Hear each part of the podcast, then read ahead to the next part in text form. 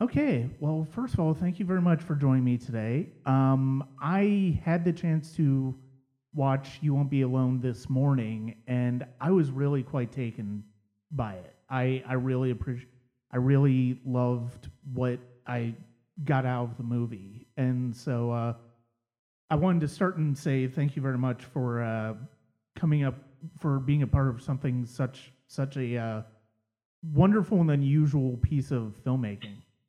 Thank you, Brian. When when uh what was it that drew you to making the movie to uh coming on board to the movie? I mean, when it came to me, you know, I just got an email from Christina, the producer, and you know, it was like, oh, described as a supernatural film about witches in 1800s Macedonia. I was like, oh, okay, witches. and then, you know, she kind of described as, you know, Terrence Malick meets the witch. I'm like, well, that's kind of interesting.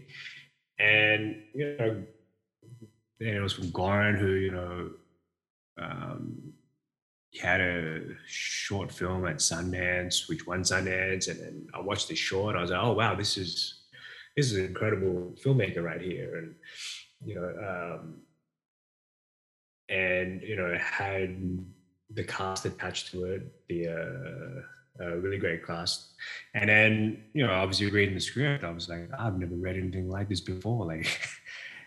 but you know, I think my first thing was like, how's this film being made? Like, because it's a film about 1800 witches in Macedonia, in Macedonia, and, and it has all these kind of elements. You're like, oh, we've never quite seen this not in this way before. So I was pretty excited to, to speak to speak with Goran, and obviously once I met with Goran, I was like, oh wow, this is a filmmaker who who um, has a very strong point of view and you know wants to approach this in a way that's kind of quite daring. And I mean, the script itself was very daring. Yeah. No, and I, I think one of the things that's so unique about this movie is the fact that yes, it is about witches, but to just say it's about witches, you're almost I, I you're almost missing the point of the movie because it's exactly. about something it I look at is I I look at it as a film about connecting to life and learning about mm-hmm. life and after time being isolated to a certain extent you almost forget about the fact that it is that there is this supernatural idea at the center of it and I what was what was it about your early conversations? What were some of the things that you guys talked about early on in your conversations when it came to how you were going to shoot this film? I, I mean, you're right. Like as soon as I was reading, I was like, "Oh wow, this isn't." A, a, to me, it wasn't a horror film at all, mm. and you know, it definitely wasn't written like that. like you said, it's very humanistic and insightful, and and that was what was surprising about it. And then seeing Goran short film, I'm like, oh, I don't think he's gonna make this like a horror. Like the, this isn't a horror film to him either. Like, yeah. And obviously, it's very apparent in the script. And speak with Goran when we finally met, you know, you got a sense that you know he was just like, yeah.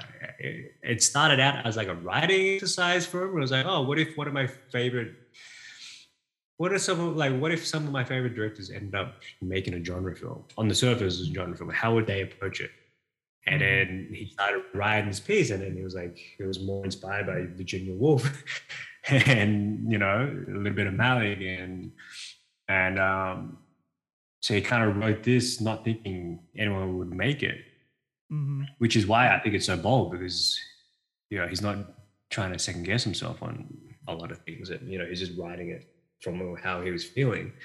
And his people Goran was like this, you know, it's really, really grounded in Nevena, the witch, our young uh, protagonist, and what she's gone through and her feelings about certain things. And, you know, by becoming different people, she really learns what it's like to be a human and to have empathy and have humanity and you know, so and then you know, obviously discussing it was like going like, you know, like I've never made a genre film. You know, I've never written a genre film. This is the first time I've written anything that has elements of that.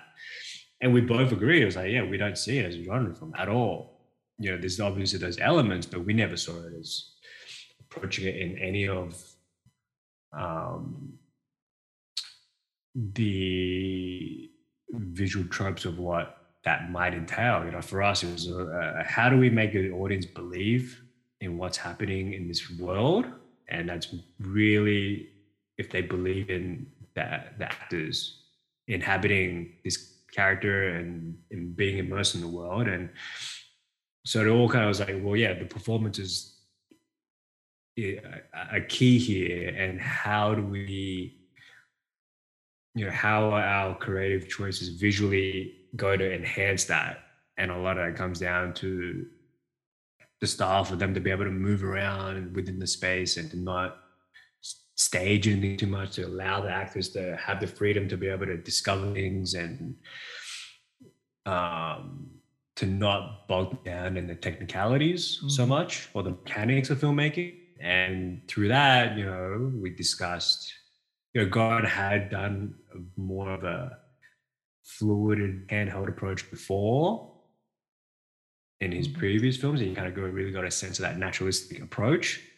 But then it's like, well, how do we adapt that for this film? And then, um, you know, we talked a lot about what the physicalities of, of these characters might be, because you know, reading it, you're like, oh, this young girl's lived in a cave this entire time and she can't mm. talk, so she's never had any interaction within this world, and she's never been outside of this cave. So everything's kind of new to her, and everything's you know, like I've, I was like, I've never seen this before. I've never seen this kind of behavior before, really. So I wasn't really quite sure how to shoot it. Mm-hmm. But we were discussing oh, what that could be like and what the ideas, we, you know, what he had in mind and you know what I had, you know, like some ideas I was pushing back and forth, and we're just discussing like the possibilities of, oh, what, this could be an option, this could be an option. Maybe we, you know, this is something that we could explore. But it was like all about exploring. Mm-hmm. And you know, one thing we did talk about was having possibly having one of the actors in come in early in pre-production, and we try some things out and see what feels right and what, yeah, just to try a lot of different ideas. Mm-hmm. And you know, like Sarah, Sarah came in early, and we did try try out a lot of this with her. Mm-hmm.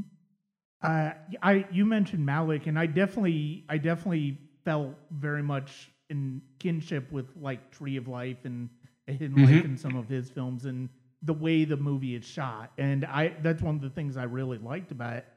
Um, one of the other things that I mean, I want to say it kind of sets this movie apart, but really kind of doesn't because we're seeing more and more films go back to this is the use of the uh, standard aspect ratio. Mm-hmm. And um, where did when did that decision come into play when you guys were talking about the movie? So that was that's an aspect that I love, and that Goran himself has utilized quite a bit in his short films. Mm-hmm. So his short films have more of a one three three uh, Academy aspect ratio. Mm-hmm. But then he was like, "Hey, what do you think of one four four? You know?" I was like, "One four four. I was like, "Oh yeah, that's kind of like what IMAX uses." And we're like, oh, it's you know not quite as square as one three three, but it gives you a little bit more space, but it's also not quite mm-hmm. super wide either, you know. And we had a discussion with there. I was like, oh, I well, could kind of work, and you know, he wasn't quite sure if he could get a pass with a studio. That's why I was like, oh, maybe one four four is like a good, you know, it's not, yeah, maybe not as intense, but yeah, it's still very much as a different ratio. Mm. And during that pre-production phase, I had a red Komodo and a set of lenses that I would just put in like a carry bag, and then everywhere we scouted, I would be shooting, like just keeping alive, you know, trying just to see what people were like within space. And then, you know, a lot of that time was to see what we're getting with this ratio and how we could utilize this aspect ratio to once again capture what our lead character was feeling at that particular time. I mean, you know, as we go on, it was like, hey, I've been thinking about like like having a lot of headroom. You know, it was like, yeah, I think it could make her feel like small in this world, and maybe it's like all like it's like in too intense, and you know, maybe she has feeling where it's like, oh, the space feels it's kind of like weighing down on her or the environment's weighing, you know. So we're just experimenting with that. You know, I would line up a shot with someone standing in frame with, with Sarah quite a long time. And he was like, oh, let's try more headroom, more headroom. And I was like, oh, really? You know, it's like quite unconventional. But then, like, you, you know, frame at the bottom of the frame. I was like, like that kind of headroom? He was like, oh, that's kind of, you know. I was like, oh, wow, that's really like pushing the framing. And, you know, then we'll try to move on the edge of frame and cutting off the edge of frame. And then, you know, looking at that footage, I would kind of piece it together later on my own. And then just seeing that sequence of images, I was like, oh, you do gotta kind of get a sense of a feeling. You know, you yeah, it does make you feel a certain way mixed with um, you know, when it's composed with a series of images. Mm-hmm. And then, you know, that was like a bit of a like a research process for us to figure out, mm-hmm. you know, to figure out what what what we could be doing on set. Yeah. What are what are, yeah, sorry. Yeah. Uh, what are what are some of the benefits of shooting in that ratio as opposed to some of the other ones that we're more familiar with? I think when we set out to do it, it was really like I said, all our creative choices, all our visual creative choices when it comes to the camera and the lenses and everything came down to uh, the performances. Mm-hmm. And that aspect ratio really well like as soon as we started framing things up, it really was there to work to just for us to have a subjective uh, approach to whatever the character was feeling, and that's kind of like what we always say. It was wasn't really like you know there was a her within that sense of space mm-hmm. also, but it wasn't really too much about like the vistas or anything because that's not the right ratio for that, you know. Yeah, because we're like, oh, mountainous landscapes and all this kind of stuff. But we, we, it was really about isolating her and making her either feel claustrophobic or on edge or kind of like, you know, like it's the abstract kind of like feeling for that. And as we were filming, like going with books, you know, it would be times he would just be giving actors direction, would give me direction, you know, who like, hey, go in, Matt. And then headroom, headroom or like sliver, which means like where I'd like put them on the side of it, like the, the edge of frame. And it was always dictated with what that character was experiencing at that particular time. Mm-hmm. Okay. Uh, what with modern technology the way it is, how easy is it to get a natural look when you're doing so much shooting outdoors? That's a very good question because we, when we approached this film, we're shooting towards like it was coming into winter, and we're in a like a mountain mountainside in a village. So I was thinking like we are gonna have cloudsy type type, which would be nice for this kind of world. But yeah, it ended up it was free cold, but it ended up getting a lot of full sun. Mm-hmm. You know, and then like for sun, I'm like, all right, we have to work out. You know, we have to kind of figure. You know, like we did a lot of like scouting with the time and what the sun position would be. Because we knew we were going for quite a naturalistic approach you know the sun direction is a big thing because that's something we can't control is the sun. But we can control at what time we shoot something. We'll try to at least within the schedule to utilize the sun's position, uh, position to our advantage and another thing that the handheld approach was obviously for performers, actors were allowed to move where they wanted, but also I was lighting while I was operating the camera. So my position of the camera in relation to what they were doing, I was adjusting the lighting on them as well as they were, as they were acting. I was obviously capturing their performances and my main priority in the framing and the composition that was her state of mind. But I was I was also looking at the lighting and adjusting the camera to where the sun was and lighting it while we were shooting in a way. And I was constantly changing the exposure. Um, they would often be moving from inside to outside and then back inside. So I was constantly writing the, the iris for the exposure and then um, so yeah, it was a constant, constant thing. And you know, like we had the Alexa Mini, which really great when, when it comes to highlights, and the Cooke Speed Panchros are these lenses from 20s to the 40s, depending on your particular lens. So it had like a painterly quality that we felt, um, yeah, we felt kind of like not only within the time, but it had certain like like a, a slight uh, ethereal quality depending on how much we'll flare in the lens as well. Mm-hmm.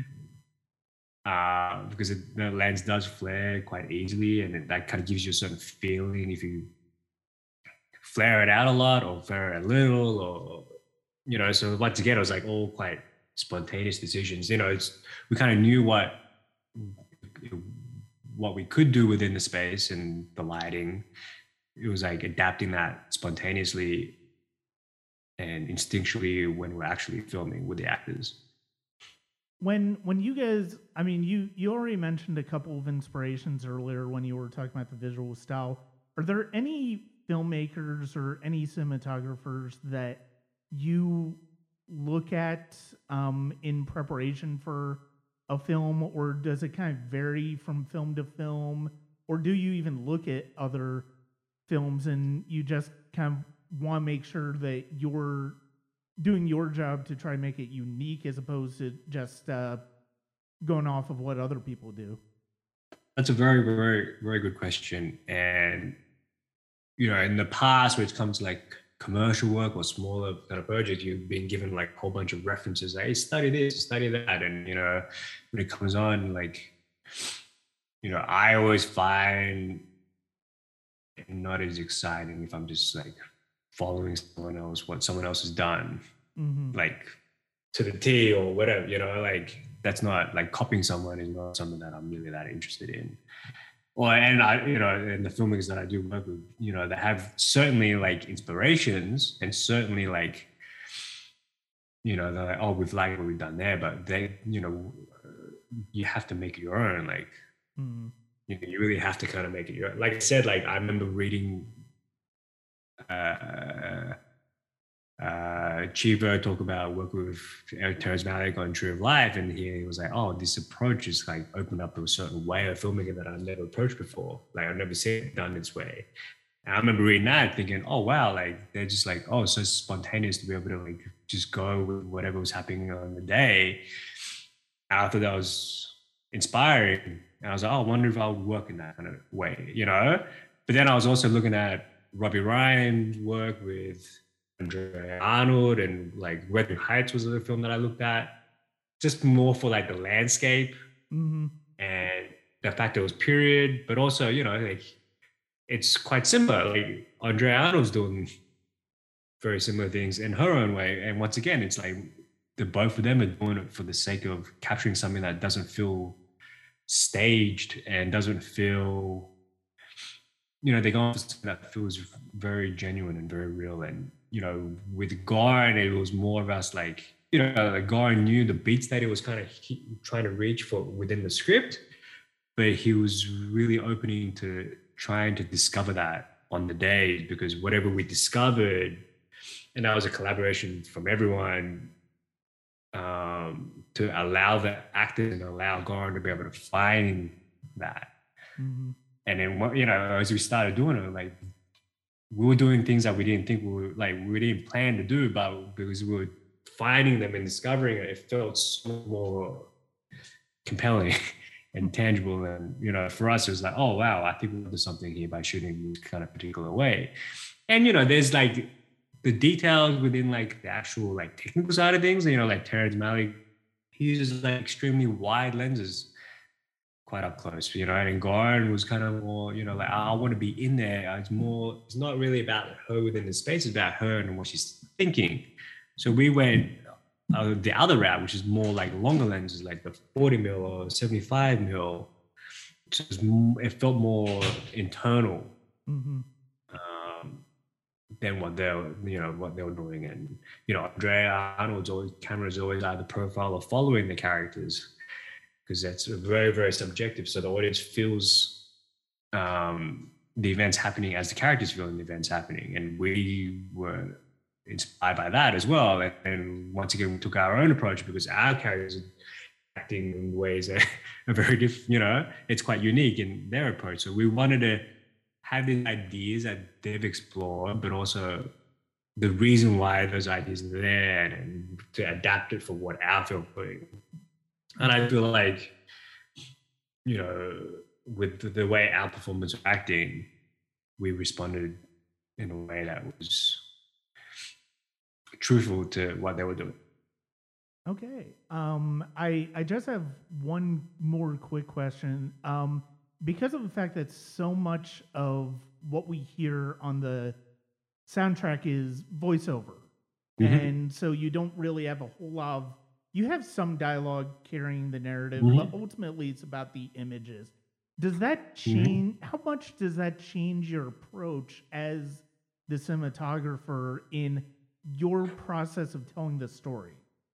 I think my process of doing that is like once again like it's really what the actors are doing within that space. And I know I do have to say, like Bethany Ryan, our production designer, she did an incredible, incredible job in setting up the environment and the space for the actors to really be immersed in and to give them a lot of like details that they can respond to and props and just the physicality and like you know Bethany Ryan did a really great job in that because it was the entire world, which meant that the actors could move around a lot within that base, but also the camera was allowed to follow the actors.